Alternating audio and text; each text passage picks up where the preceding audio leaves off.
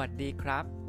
คุณกำลังอยู่กับอาจารย์อะพอดแคสต์เป็นช่องพอดแคสต์ที่ให้ความรู้ในการทำธุรกิจด้วยแนวคิดแบบสตาร์ทอัพเพื่อให้คุณเริ่มต้นด้วยแนวคิดที่ถูกต้อง ไปจนถึงการลงมือทำได้อย่างถูกต้อง ถ้าพร้อมแล้วไปรับฟังกันเลยครับ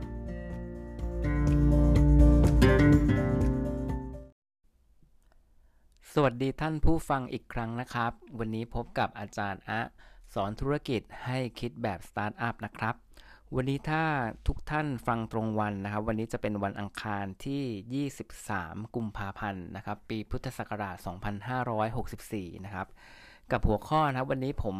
ยังคงเรียกได้ว่ายังคงให้ความสนใจกับเรื่องของแอปพลิเคชันแล้วกันนะครับ เมื่อใน EP ที่ 19 ผมพูดถึงแอปพลิเคชัน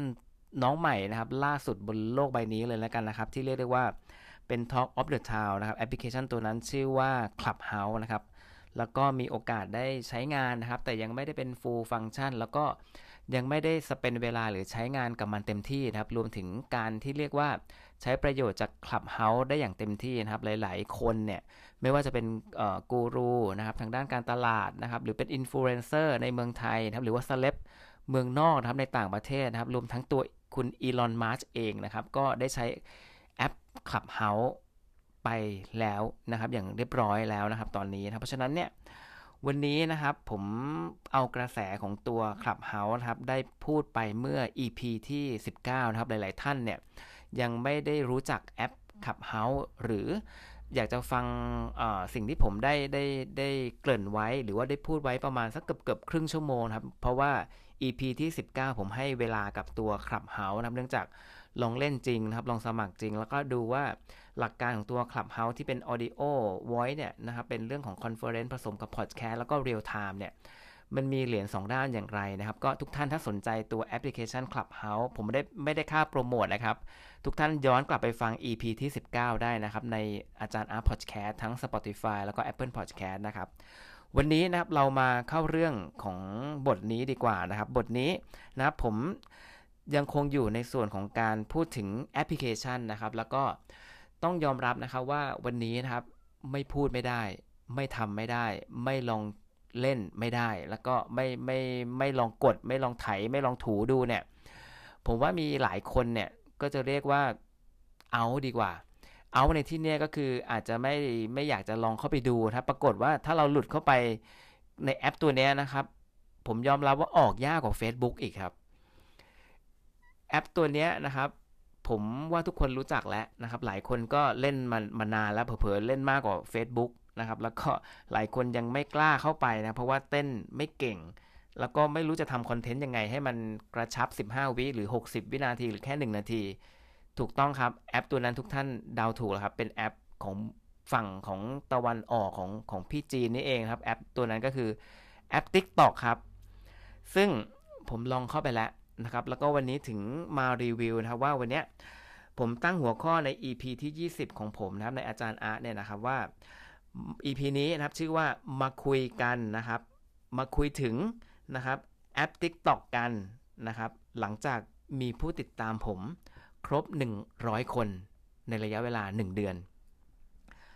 EP เนี้ยนะครับมาคุยกันในเรื่องของ TikTok นะครับ ผมก็เสริมไปนิดนึงหลังจากที่ผมมีผู้ติดตามใน TikTok เนี่ยนะครับ ครบ 100 คนแล้วชีวิตเปลี่ยนไปไหมภายใน 1 เดือน ก็ต้องบอกได้เลยครับว่าไม่ได้เปลี่ยนไม่ได้มีอะไรเปลี่ยนแปลงไปมาก แต่สิ่งที่มันเป็น challenge ผมก็คือว่า ผมจะทำยังไงนะครับ ให้มีผู้ติดตามผมเนี่ยครบนะครับ หรือ follower เนี่ยภายใน 1 เดือนนะครับ เราจะต้องดูว่า เออเราทำคอนเทนต์แบบไหน 15 วิหรือ 60 วิดี แล้วจะสื่อสารความรู้ทางด้านสตาร์ทอัพแนวไหนดี แล้วจะทำคลิปแบบไหนก็ต้องยอมรับว่าผมไม่ได้ไปจ้างใครทำนะครับทำด้วยมือผมแล้วแหละนะครับ แล้วก็ทำด้วยบนแอป TikTok อย่างเดียวนะครับ ก็มีบ้างที่ไปใช้บนบนแอป vivo นะครับ สุดท้ายก็มาค้นพบฟังก์ชัน ไม่ว่าจะเป็นตัวหนังสือเอียง ตัวหนังสือโต ตัวหนังสือพื้นหลังนะครับ หรือแม้กระทั่งเอารูปขึ้นมานะครับ ถึงแม้จะไม่สวยมาก แต่ก็พอเป็นไปได้ที่เอามาใช้นะพอดูได้แล้วกันนะครับ แล้วก็เอารูปมาจาก Google เอง มาแปะวางนะครับ จับขยายแล้วก็เลือกทามมิ่งหรือเลือกระยะเวลาข้อความให้มันพูดพอดีกับคำพูดของผม ยอมรับว่าถ้าไม่ใจเย็นนะครับ แล้วก็ไม่ได้เป็นคนทำคลิปเก่งๆ หรือเป็นคนที่มีความพยายามเนี่ย ก็เอาการอยู่เหมือนกันนะครับ ในการที่เราตัดต่อบนคลิปบนบนบน t ิ k t o k นะครับ ก็เฉลี่ยเนี่ย15ถึง30 นาทีเนี่ยต้องมี เพราะเราก็จะปรับนู่นปรับนี่รวมทั้งรีวิว รวมทั้งกดรีเพย์ดูว่ามีความเหมาะสมไหมทั้งฟอนต์ทั้งคอนทราสต์ทั้งการที่คำพูดมันตรงกับปากไหมบางทีตัวอักษรข้อความขึ้นเร็วไป เรายังไม่พูดเลยอักษรขึ้นมาแล้ว เราพูดจบไปแล้วตัวอักษรยังไม่ขึ้น อย่างเงี้ยเป็นต้นครับมุมทั้งมุมมุมเอียงมุมตรง ถ้าทุกท่านเนี่ยเข้าไปดู TikTok ช่องของผมนะครับ ก็พิมพ์ assign นะครับ A J A R N นะครับ A H ฮ่องกงนะครับอาจารย์อะนี่แหละ ลองไปดูคลิปแรกเลยครับ ผมโพสต์คลิปแรกไปครับ ปรากฏทะลุ 500 วิว หลังจากนั้นผมโพสต์คลิปที่ 2 3 4 ทุกคลิปทะลุ 500 วิวหมดเลย โจทย์ของผมคือว่า เอ๊แรกๆเนี่ยเขาปล่อยให้เราได้วิวเยอะหรือเปล่า ผมก็เริ่มตั้งคำถามกับตัวเองว่า เอ๊ะทำไม TikTok เอาใจคนทำเหมือนยุค ที่เราโพสต์ Facebook ใหม่ๆไหม เขาเปิดออร์แกนิกดี ไม่ต้องทำอะไรประชาสัมพันธ์เราก็โปรโมทเข้าไปนะครับ มันส่วนผสมเนี่ย ก็เลย เขาเรียกว่า try trial and error มาด้วยตัวเองตลอดครับ เนื่องจากมันไม่มีหนังสือ TikTok ให้เปิดดูนะครับแต่หลาย ๆ คนก็เอาความรู้มาสอนนะครับ branding ตัวเองเป็น TikTok master บ้าง branding ตัวเองว่าเป็นครูสอน TikTok บ้างนะครับ branding ตัวเองว่าเป็นผู้เชี่ยวชาญทางด้านการตลาดออนไลน์ หรือการทำ TikTok บ้าง ผมก็ไปเสพหรือไปตักความรู้จากสมองพวกเขาครับ เอามาใช้งานทำเองร้อยเปอร์เซ็นต์ครับ ไม่ได้ไปจ้างใคร ผิดผิดถูกถูกถ้าบางครั้งคลิปแรกๆเนี่ยตัวหนังสือก็บังกันบ้างแหละ ตัวโปรโมทของเราที่ติดแฮชแท็กก็ไม่ขึ้นบ้าง ติดแฮชแท็กเยอะไปติดแฮชแท็ก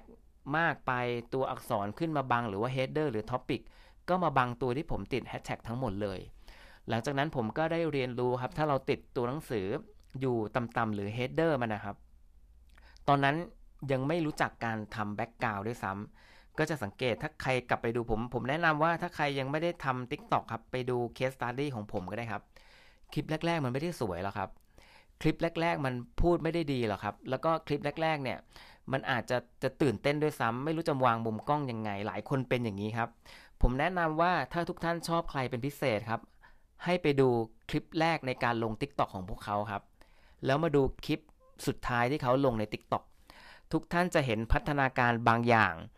ไม่ฟอนต์ดีขึ้น ไม่พูดดีขึ้น ไม่ background ดีขึ้น หรือไม่สไตล์การการพูดกระชับขึ้น มันต้องมีสักสักอย่างที่ที่เขาพัฒนาครับ เลือกสีได้ดีขึ้น เลือกเพลงได้ดีขึ้น หรือเพลงเบาลง เพราะตอนแรกเราก็ไม่รู้เราก็ใส่เพลงดังเลย ยิ่งพูดเนื้อเนื้อเรื่องของเราเนื้อเนื้อเรื่องก็ดังที่เราพูดเเสียงเพลงก็ดังสรุปแล้วคนฟังผู้ฟังก็ไม่รู้เรื่องครับเพราะมันดังเท่ากัน ผมก็เรียนรู้อีกเราต้องลดวอลลุ่มเสียงเพลงให้น้อยลง นะครับ แล้วก็เสียงเสียงเราพูดเนี่ยปกติเขาจะเซต default ไว้ที่ร้อยเปอร์เซ็นต์บางครั้งเราอัดไมค์ห่างๆ บางครั้งไม่ใช้ไมค์เสียงจะแตกๆ เราก็ต้องเพิ่มวอลลุ่มไปที่ 120 130 หรือ 170 แล้วอีเสียงเพลงเนี่ยก็ขึ้นอยู่กับความชอบครับว่าเราความคอนเทนต์แนวไหน ถ้าลึกลับซับซ้อนเราก็ไปเลือกคอนเทนต์เสียงที่มันมีแนวแบบว่า มีมิติการค้นหา ถ้าเราต้องการเน้นเพลงดนตรีที่มีความตื่นเต้น excitement หรือ exciting เยอะๆ เราก็ไปเลือกแนวกระตุ้นนะครับ ถ้าเราต้องการเต้นก็เลือกเพลงที่มันเป็นเต้น หรือเลือกเพลงที่เขามีเป็นเป็นเพลงในกระแสแล้วกันถ้าเป็นแนวนั้นอะผมไม่ได้พูดถึงพวกนั้นเขาชำนาญกันอยู่แล้วครับไอ้พวกนี้มันเป็นศิลปะครับ ถ้าเราเรามาในแนวความรู้แล้วเราไปเอาเพลงแบบว่าเอ่อเต้นจ๋า EDM จ๋าหรือแม้กระทั่งเอาตรงๆ เราฟังเองยังขัดหูขัดตาเรา มันก็ควรเลือกเปลี่ยนเพลงใหม่ครับ เพราะฉะนั้นผมก็เลยได้เพลงโปรดของผมมาแล้ว ประเด็นคือว่าตอนแรก ๆ เบา แต่ตอนหลังๆเนี่ยเสียงมันเร่งขึ้น ก็ยังหาทุกวันนี้ยังหาหาคำตอบไม่ได้ว่า ควรจะทำยังไงให้เสียงมันมันมันเบากว่านี้ หรือเราจะจัดยังไง เพราะว่าถ้าเราเปิดเบาตอนแรกก็ไม่ได้ยิน ตอนต้นขึ้นคลิปอะครับ ถ้าเราเปิดดังตอนแรกได้ยิน แต่ตอนหลังเนี่ยจะดังมาก ผมก็กลัวทุกท่านจะลำคาญผมเอาตรงๆนะครับ ก็เลยเอาเป็นว่า learning by doing ครับ มันยังต้องพัฒนาไปแหละผมก็ยอมรับว่า ผมทำช่องมาไม่ได้ดีไม่ได้เด่นไม่ได้จ้าง แล้วก็ไม่ได้ไม่ได้สเปนเรื่องเวลากับกับการทำคลิปมากเท่าไหร่ แค่เอาความรู้เนี่ยเอาคอนเทนต์เนี่ยมาให้เพื่อนๆนะครับ พี่ๆน้องๆ หรือว่าผู้ที่สนใจในเรื่องราวของสตาร์ทอัพผมพยายามเอาความรู้ที่ผมมีครับ ทั้งในประเทศแล้วก็ต่างประเทศ แล้วก็ประสบการณ์ตรง จากตำราในประเทศในต่างประเทศ จาก ส่วนที่เป็นเป็นที่ปรึกษาให้กับหลาย ๆ ธุรกิจด้วย รวมทั้งฟีดแบ็จากผู้ที่มารับคำปรึกษาจากผมด้วยครับ ก็มาประยุกต์ในแต่ละแชปเตอร์ของ EP ปรากฏว่าสามารถสร้างคอนเทนต์ได้ ปัจจุบันก็น่าจะราวๆเกือบเกือบ 30 แล้วถ้าผมจำไม่ผิดนะครับ ตอนนี้เอาเป็นว่า 1 วันต้องมี 1 คลิป ผมก็เลยตั้งเป้าว่าทำยังไงให้มีคน follower ผมหรือเป็นคนคนติดตามผมเนี่ย 100 คนใน 1 เดือน เริ่มทำในวันที่ 7 กุมภานะครับ แล้วก็เอาเป็นว่าตั้งแต่ 7 กุมภามาเรื่อยๆ เนี่ย ผมแทร็กทุกวันนะครับ หลังจากที่เราลงคลิปแบบนี้ เอ๊คนกด subscribe หรือกด follower เนี่ย เพิ่มขึ้นแฮะ หลังจากที่เราพูดแบบนี้มีคนกดหัวใจเพิ่มขึ้น มีบางคลิปก็ทะลุไป 60-70 ก็ดีใจครับ เพราะว่าคลิปแรก ๆ คนไม่กดหัวใจเลย ไม่ชอบผมหรือไม่อะไรก็ไม่รู้ผมไม่รู้นะครับ ผมก็พัฒนาไปเรื่อยๆ อ๋อตัวหนังสือมันบังมั้ง พูดเบาไปมั้ง เสียงดนตรีดังไปมั้ง ก็ปรับมาเรื่อยๆ หรือไม่มีรูปอธิบายก็พยายามเรื่อยๆ ขึ้นมา หมายถึงว่าพัฒนาขึ้นมา ตัวหนังสือไม่มีแบ็กกราวหลังมั้งต้องปรับเอียงๆ ต้องมีรูปประกอบ แล้วก็ต้องมีเสียงดนตรีที่เบานิดนึง แต่ว่าไปไปตื่นเต้นด้านท้าย แล้วก็บอกให้ทุกคน call to action ฝากกด ติดตามฝากกดหัวใจอะไรประมาณนี้ ซึ่งเป็นสูตรของคนทำคอนเทนต์อยู่แล้วครับว่า เปิดมาปุ๊บให้กดเลย ก่อนจะจากไปก็ให้กดติดตาม ประมาณนี้ผมใช้สูตรนั้นเลยคือ copy and paste อะเอาง่ายๆใครใครทำดีหรือใครทำอะไรว่าผมไปดู เสร็จแล้วผมก็มาประยุกต์สุดท้ายแล้วเนี่ย feedback อีกประมาณสักสิบกว่าวันนะครับ จะก่อนจะจบเดือนเนี่ย ได้ยอดผู้ติดตามทะลุไป 70 กว่าคนแล้ว เหลืออีกประมาณสัก 20 กว่ากว่าคนก็จะครบยังไม่ถึง week สุดท้ายของเดือนกุมภาพันธ์ รู้สึกว่าดีใจทำ challenge ได้สมบูรณ์แบบ ก็เลยมานั่งย้อนกลับว่าเฮ้ย นี่เราเป็นวินัยในการทำคลิป โดยที่ตอนแรก hardcore มากครับทำคลิป 3 วันต่อต่อเอ้ยทำทำคลิป 3 3 คลิปต่อวัน หลังๆ เอาตรงๆ ไม่มีเวลาแล้ว งั้นก็ตั้งเป้าน้อยที่สุด เอาคลิปออกมันทุกวันครับ วันละคลิป แล้วก็อัดไว้ก่อน อัดไว้สักสถานที่หนึ่งเสร็จแล้วเนี่ยเราเราไม่ต้องทำอะไรครับ เราอัดเก็บไว้ก่อน 1 นาที เสร็จแล้วเราก็อัปโหลด อัปโหลดเสร็จไปแต่งฟอนต์แต่งสีแต่งเสียงเราไปใส่ใน TikTok ได้ โดยที่ไม่ต้องใช้แอปนอกเลย ตั้งเวลาโพสจริง ๆ มันตั้งเวลาโพสไม่ได้เนาะมันทำได้แค่ save draft ครับ draft ไว้แล้วก็ลองดูครับทุกครั้งที่ผมโพสแรกๆก็โพสทุกสามทุ่มเมื่อก่อนโพสมั่วเลยครับ ไม่รู้ว่าเช้ากลางวันเย็นกี่โมงดี ก็ลองดูกลุ่มผู้ฟังของผม ผมลองโพสสี่ทุ่มดู สามทุ่มดู แล้วก็ล่าสุดผมได้ไอเดียและได้คำตอบสำหรับตัวผมเองเนี่ยสองทุ่มสี่สิบห้า work สุด ทันทีที่โพสสองทุ่มสี่สิบห้าไม่ถึงสามนาทีทะลุไปสามร้อยวิว ไม่ถึงอีก1นาทีถัดมาไม่ถึง5นาทีทะลุไป700วิว ยังไม่ถึงชั่วโมงทะลุไปละ900กว่าวิว แบบนี้ครับผมว่าสูตรแบบนี้ทุกท่านสามารถเรียนรู้ได้ด้วยตัวเอง ผมไม่ได้บอกว่าสูตรผมจะถูกต้อง100%ผมไม่ได้บอกของผมว่าผมทำช่องแล้วโตเร็ว ผมก็ไม่ได้บอกว่าผมเก่งทางด้านการทำคลิปทางด้าน TikTok ผมไม่ได้เคลมเลยว่าผมเก่งในการใช้สื่อ TikTok แต่ผมกำลังจะบอกว่าสิ่งที่ผมทำวันนี้ครับ มันเป็นหลักการที่เรียกว่า หลักการทำธุรกิจสตาร์ทอัพแล้วกัน ถ้าเราไม่ทดลอง ถ้าเราไม่ได้เรียนรู้อะครับ แล้วเราไม่รู้จะพัฒนายังไงอะครับ แล้วเราไม่มีตั้งเป้าว่าเราจะเอาให้ได้ภายใน 1 เดือน 100 subscribe หรือ 100 follower ครับ เราจะไม่มีแรงแรงแรงผลักดันหรือ motivation ในการทำให้มันถึงเป้าหมาย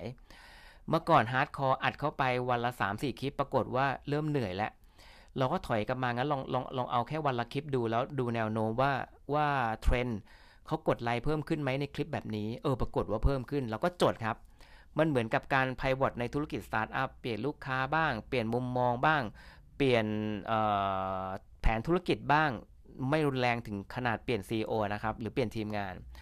ทำไปครับเรียนรู้ไปครับ ไม่มีใครตอบได้ดีที่สุดว่าแอปที่เราใช้เนี่ยมัน work ไม่ work ไม่มีใครตอบได้หรอกครับว่าทำโพสกี่โมงแล้วมันดีสำหรับเรา ไม่มีใครตอบได้หรอกครับว่าคลิปแบบไหนทำแล้วคนกดเยอะกว่ากัน คนกดหัวใจมากกว่ากัน ปรากฏว่าปัจจุบันนี้โพสเข้าไปปุ๊บ มีคน follower ทันทีครับ มากกว่า 10 คนใน 1 คลิป ก็แปลว่าถ้าผมทำ2คลิป มันน่าจะมีถึง 20 คน ถ้าผมทำ3คลิป มันก็น่าจะมี 30 คน ผมคาดว่าแล้วผมเดาอย่างนี้ มันคือการตั้งสมมติฐาน แต่ในความเป็นจริงอาจไม่เป็นอย่างที่ผมคิดก็ได้ครับ เพียงแค่วันนี้ครับ หลายๆ คนก็บอกว่า เอาปริมาณไว้ก่อน ตั้งแต่ยุค YouTube เอาปริมาณไว้ก่อน ตั้งแต่ยุค Facebook ปรากฏว่าไปเจอพี่มาร์คซักเคเบิร์กสกัดดาวรุ่ง การโพสต์เยอะๆ ไม่ได้แปลว่าคนเห็นเยอะ การโพสต์เยอะๆ โดยที่ไร้คอนเทนต์หรือโพสต์เยอะๆ โดยที่ไม่ได้คิดคอนเทนต์กลับกลายเป็น junk post หรือว่าเป็นเป็นอะไรที่เป็นขยะบนบนแพลตฟอร์มเขานะครับการที่เรายิงโฆษณาบ่อยๆ ใน Line แอดเป็นอะไรที่ Line แอดตัวเก่าเนี่ยก็บล็อกไว้สุดท้ายมาใช้ Line OA คิดเป็นครั้ง เพราะฉะนั้นเนี่ยเราก็ต้องคิดแล้วว่า 1 โพสต์1ครั้งเนี่ย เราควรจะนำเสนอคอนเทนต์หรือเนื้อหาอะไรให้กับกลุ่มผู้ฟัง ไม่ได้เป็นขยะต้องยิงแอดไลน์แอดไปทุกๆ ชั่วโมงทุก ๆ นาทีแบบนี้เขาบล็อกง่าย ไม่ได้โพสต์ Facebook ถี่มากจนจนพี่มาร์กเอง หรือคนมองเองว่านี่หาขาย hardcore สุดท้ายแล้วมันจากการที่เราเป็น push marketing นะครับผลักออกไปเนี่ยมันกลายเป็น pull ดึงดึงการตลาดที่เป็นเรียกได้ว่าเป็นเป็นการตลาดแบบดึงดูดและการ inbound marketing ก็แปลว่าวันนี้เราสร้างคอนเทนต์ให้คนเข้ามาเสพเสพถึงเกิดการขายมาตอนท้าย ซึ่งมันมันมันไม่ได้ hardcore เปิดมาปุ๊บขายปั๊บแต่วันนี้เขามาเสพความรู้เป็น inbound marketing การตลาดแบบดึงดูด คนเข้ามาเสพคอนเทนต์ผม เพราะเขาอยากรู้ว่าเอ๊ะการสร้างธุรกิจแบบสตาร์ทอัพเป็นอย่างไร ต้องมีคอนเทนต์แบบไหน ต้องเตรียมตัวยังไงในการนำเสนอนักลงทุน ต้องมีเงินลงทุนเท่าไหร่แล้วการทำ problem solution fit การหาปัญหาให้กับลูกค้า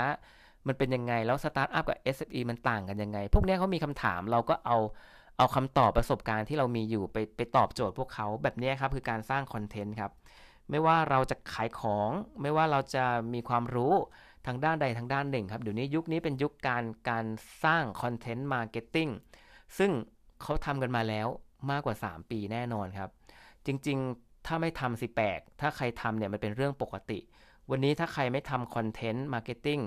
ผมว่าคนนั้นเนี่ยอาจจะอยู่ยากแล้วโลกใบนี้ไม่ได้โหดร้ายครับ แต่เป็นโลกแห่งการปรับตัวนะครับ ถ้าใครอ่านเรื่องหนังสือ Who Move My Cheese นะครับที่มีหนู 2 ตัวนะครับ แล้วก็คน 2 คนนะครับ ถ้าจะจำชื่อได้ก็เป็นสนิกเกอร์กับกับ Scurry แล้วก็ Hem กับ Haw ผมจำได้เนาะเล่มนี้ก็ถูกขายไปมากกว่า 35 ล้านเล่มทั่วโลก แปลไปแล้วกว่า 44 ล้านภาษานะครับ พูดถึงการเปลี่ยนแปลง ถ้าใครยังไม่เปลี่ยนแปลงกลายเป็น Hem ไป ถ้าเปรียบเทียบกับสตาร์ทอัพก็จะกลายเป็นพวก laggard ถ้าใครเป็นพวกชอบเอเทคโนโลยี เราจะไปขายของให้กลุ่มพวก Early Adopter นะครับ ก็คนนั้นอะเป็นคนกลุ่มลูกค้าของสตาร์ทอัพของเรานั่นเอง ไม่ว่าจะเป็น FinTech นะครับทางด้านการเงิน ไม่ว่าจะเป็น Health Tech ทางด้านสุขภาพ ไม่ว่าจะเป็น Insurance Tech ทางด้านประกัน หรือแม้กระทั่งหลายๆ Tech ที่เป็น Startup Tech อะครับสุดท้ายแล้วเนี่ย มันต้องมีคนกลุ่มแรก ๆ ที่เป็น Early Adopter ยอมรับและเอาไปใช้ก่อน พอเขาเห็นผลเขาถึงบอกต่อ แล้วก็มีกลุ่มเปอร์เซ็นต์อีกส่วนใหญ่ครับ ที่เขาเห็นว่ามันจะไม่ถึง timing เขา มันจะไม่ถึงเวลาเขา เปรียบเหมือนกับการใช้งาน Tik t o อกอะครับ วันนี้หลายคนหลายกูรูที่ผมเห็นในสื่อออนไลน์นะครับ ยุคเดิมเนี่ย วันนี้มาเล่นแต่ follower เนี่ยยังไม่เท่ากับกลุ่มที่เป็นคนรุ่นใหม่ทำมาก่อนแล้วเป็นหลักล้านสับก็มีหลาย ๆ คนเป็นหลักพันสองพันสับเพราะเขาอะเห็นว่าไม่อยู่บนนี้ไม่ได้ครับ อย่างน้อยเนี่ยได้มาประชาสัมพันธ์ นะครับได้มาเพิ่มจุดขายได้มาเพิ่ม follower แล้วค่อยดึงกลับเข้าไป Facebook แล้วค่อยดึงกลับไปที่เว็บไซต์ แล้วค่อยดึงกลับไปยังพอดแคสต์แล้วค่อยดึงกลับไปยัง Line OA แล้วค่อยไปปิดการขายที่นั่นก็ยังได้ครับ เพราะฉะนั้นวันนี้ครับผมสนับสนุนให้ทุกท่านครับลองเปิดใจนะครับเรียนรู้แอปพลิเคชันอยู่บนโลกใบนี้ครับ ไม่จำเป็นต้องรู้ทุกเรื่องครับ ไม่จำเป็นที่จะต้องใช้ทุกเรื่องครับ เพียงแค่ว่าเราลองศึกษามัน แล้วลองลองเปิดใจครับ แล้วลองรู้เพียงเพียงเพียงเบื้องต้นก่อน ว่ามันทำงานยังไง แล้วมันมีประโยชน์อย่างไรหลังนั้นเนี่ยเอาตัวเราเข้าไปครับ จากผมเนี่ยผมยอมรับเลยว่าผมเริ่มต้นจาก TikTok knowledge เนี่ยติดลบแล้วเท่ากับศูนย์ไม่คิดมาก่อนว่าว่ามันจะว่ามันจะทำความรู้ได้ภายใน 1 นาที สุดท้ายเนี่ยมันโดน 1 นาทีกำกับเนี่ยมันสะดวกในมุมที่งั้นเราก็ไม่ต้องทำคลิปยาว เราไม่ต้องพูดยาว เราไม่ต้องพูดเยอะ เราเอาตกผลึกทางความคิด แล้วเรามานำเสนอเลยครับ จากนั้นเนี่ยคนก็เสพแค่หนึ่งนาที ถ้าเขาชอบเขาก็ตามเรา ถ้าเขาไม่ชอบเขาก็ไม่ตามเรา เราก็ต้องเลือกเราก็ต้องเฟ้น เราก็ต้องเอากันตกผลึกภาษาเนี่ยไม่ต้องเทคนิคมากครับ สื่อตรงถึงเป้าหมายจบแค่นั้นคนฟังรู้ว่ามันคืออะไรตอบโจทย์แค่นั้นเองครับ เพราะนั้นก็ท้ายนี้นะครับหวังไว้ว่าทุกท่านที่ไม่เคยเล่น TikTok เลย นะครับ แล้วก็ตอนนี้มีแอปเรื่องของ Clubhouse เข้ามา ลองเปิดใจแล้วลองไปดูครับว่าแอปพวกนี้ช่วยเราในการต่อยอดทางธุรกิจที่เราเป็นอยู่ได้อย่างไร ใครทำงานประจำใครเป็นเจ้าของธุรกิจ หรือใครเป็นแม่ค้าออนไลน์ พวกนี้เขาเขาถนัดอยู่แล้ว เพียงแค่ว่าวันนี้ใครที่เป็นพนักงานประจำนะครับ ใครที่ติดตามผมอยู่เนี่ย ยังไม่รู้จักคำว่าสตาร์ทอัพนะครับ ลองลองลองสัมผัสกับพวกนี้ครับ แล้วจะมีอีกมุมมองหนึ่งว่าเอ๊ การตลาดแบบนี้มันคือการสร้าง awareness หรือความสร้างความตระหนักรู้ แล้วค่อยดึงกลับมาปิดการขายที่ร้านของเรา หรือที่ธุรกิจของเราหรือที่ความเป็นผู้ประกอบการของเราก็ยังได้ครับ เพราะฉะนั้นวันนี้นะครับ ผมสนับสนุนให้ทุกท่านเรียนรู้กับแอปพลิเคชันที่ชื่อ TikTok และ แอปพลิเคชันที่ชื่อ Clubhouse และก็อีกหลายแอปพลิเคชันที่จะถือกำเนิดเกิดขึ้นมาบนโลกใบนี้ครับ ผมว่ามันจะมีแอปอีกหลาย ๆ อย่างเกิดขึ้นมา เราลองเรียนรู้เปิดใจครับเผื่อสิ่งนั้นเนี่ยจะมีประโยชน์ต่อยอดพัฒนาธุรกิจพัฒนายอดขาย พัฒนาทักษะการเขาเรียกว่าเป็น skill set ใหม่ ๆ ให้กับตัวเรา แล้วกับทีมงานของเราแล้วก็บริษัทของเราครับ วันนี้ครับ ถ้าใครไม่ได้ใช้แอปพวกนี้ ผมไม่ได้หมายความพวกเขาจะเอา แล้วเขาจะทำเงินไม่ได้ แต่ถ้าใครใช้แล้วสามารถสร้างเป็นธุรกิจสร้างเป็นยอดขายสร้างต่อยอดทางความน่าเชื่อถือทาง branding กับตัวเอง จะทำให้พวกเขามี barrier อย่างหนึ่งเพื่อให้คนที่เป็นคู่แข่ง ไม่สามารถเข้ามาอยู่ในส่วนที่เราทำธุรกิจของเราได้ เพราะเราเป็นผู้นำในตลาดนั้นๆ เราผูกขาดในตลาดนั้นๆ เรามีชื่อเสียงในตลาดนั้นๆ เราเกิดมีการตัวตนโดยการใช้แอปพลิเคชันพวกนี้ครับ อันนี้คือจุดไคลแมกซ์ของ EP นี้ที่ผมจะสื่อถึงนะครับ วันนี้ก็สนับสนุนนะครับ ทุกท่านลองเปิดใจลองใช้ดูนะครับ เพราะว่าผมเองลองใช้มาแล้ว แล้วก็ดีซะอีกครับ สร้างความท้าทายว่าเราจะทำยังไงให้เราดีขึ้น ได้พัฒนาทักษะการพูดทักษะพัฒนาทักษะการนำเสนอ พัฒนาทักษะการที่จะจะย่อยทุกสิ่งทุกอย่างให้มันอยู่ภายใน 15 วิหรือ 1 นาที แปลว่าเราเข้าใจในสิ่งนั้นมากกว่าคนอื่น แล้วนำเสนอสิ่งนั้นให้กับทุกคนได้ดีกว่าคนอื่น โอเคครับสำหรับวันนี้นะครับก็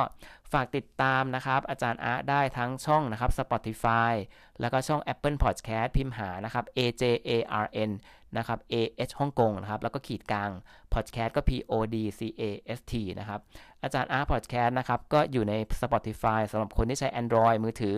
นะครับ และใครที่ใช้ iPhone ก็ไปตามผมได้ในช่อง ของทั้งตัว Spotify แล้วก็ตัว Apple Podcast นะครับ แล้วก็ที่เพจอาจารย์อาสอนอาจารย์อะนะครับ ที่ปรึกษาสตาร์ทอัพสำหรับ SME เห็นไหมครับว่าผมก็ไม่ได้พูด perfect ครับ มีหลุดบ้าง แต่สุดท้ายผมก็ต้องทำครับ EP นี้ เราก็มาอยู่กันถึง EP ที่ 20 แล้วก็ฝากกดไลค์นะครับ แล้วก็กดแชร์กับเพื่อนๆนะครับ คนที่ท่านนะครับหรือรักนะครับ แล้วที่ท่านเห็นว่าเขาสนใจทางด้าน การทำธุรกิจด้วยแนวคิดแบบสตาร์ทอัพครับ ก็อาจารย์อะ จะเอาความรู้ดีๆ ทางด้านสตาร์ทอัพนะครับมาแบ่งปันให้กับทุก ๆ ท่านที่เป็นแฟนคลับของผมนะครับ แล้วก็ไปอยู่ใน Line OA ผมได้นะครับ เดี๋ยวผมมีข้อมูลดีๆ ความรู้ทางด้านสตาร์ทอัพให้ฟรีๆนะครับ ก็พิมพ์ at sign นะครับใน Line OA หรืออยู่ใน Line Line ที่พิมพ์หานะครับ พิมพ์หานะครับ at sign นะครับ แล้วก็ AJR AJARN นะครับ AH นะครับ เป็น at sign นะครับอาจารย์อาร์นั่นเองนะครับก็จะให้สิทธิพิเศษในการส่งข่าวสารในกลุ่มพวกนั้นก่อนนะครับก็มีอยู่ 200 กว่าท่านแล้วนะครับสำหรับวันนี้นะครับ 20 กว่านาทีนะครับ หวังว่าเป็นประโยชน์ และเปิดโลกทัศน์สำหรับทุกๆทท่านนะครับ ที่ยังไม่ได้คุ้นเคยกับ 2 แอปพลิเคชันนี้ แล้วก็อีกมุมมองหนึ่งนะครับ ในการสร้างตัวตนบนโลกที่เรียกว่าเป็นแอปพลิเคชันบน TikTok ลองดูครับ ถ้าอะไรที่ไม่เสียหายแล้วมันไม่ได้ทำให้เราพัง นะครับหรือไม่ทำให้เราเนี่ยสูญเสียอะไรไปลองเถอะครับ ผมสนับสนุนให้ทุกท่านเนี่ยลอง skill set ใหม่ๆ ในชีวิตนี้ดูนะครับ เพื่อที่จะเราจะได้มีอะไรใหม่ ๆ จากการที่เราทำอะไรอยู่ใน comfort zone เดิมๆนะครับ ลองดูครับ ไม่เสียหายครับ เรามีหน้าที่เหมือนที่เป็นหลักการของทำแบบสตาร์ทอัพครับคือว่าทดสอบนะครับ เรียนรู้มีประสบการณ์แล้วก็แก้ไขไปครับ มันจะต้องดีขึ้นกว่าเดิมนะครับ กับการที่เราตั้งเป้าหมายในระยะสั้นระยะทางยาว หรือระยะกลางนะครับ ก็ อวยพรให้ทุกท่านนะครับ ยังอยู่ในเทศกาลแห่งความรักในเดือนนี้ ขอให้ทุกท่านนะครับ มีความรักที่อบอุ่นให้กับทุกท่านที่ท่านรักเช่นกันนะครับ แล้วก็อยากให้ทุกท่านมีความรักที่ดีๆ จากทุกๆ คนเหมือนกันนะครับ ก็สำหรับวันนี้นะครับ สวัสดีครับกับอาจารย์อะสอนธุรกิจให้คิดแบบสตาร์ทอัพแล้วพบกันใน EP หน้า อย่าลืมกดติดตามผมนะครับ ในทั้งพอดแคสต์แล้วก็ทั้งในเพจ Facebook นะครับ สวัสดีครับ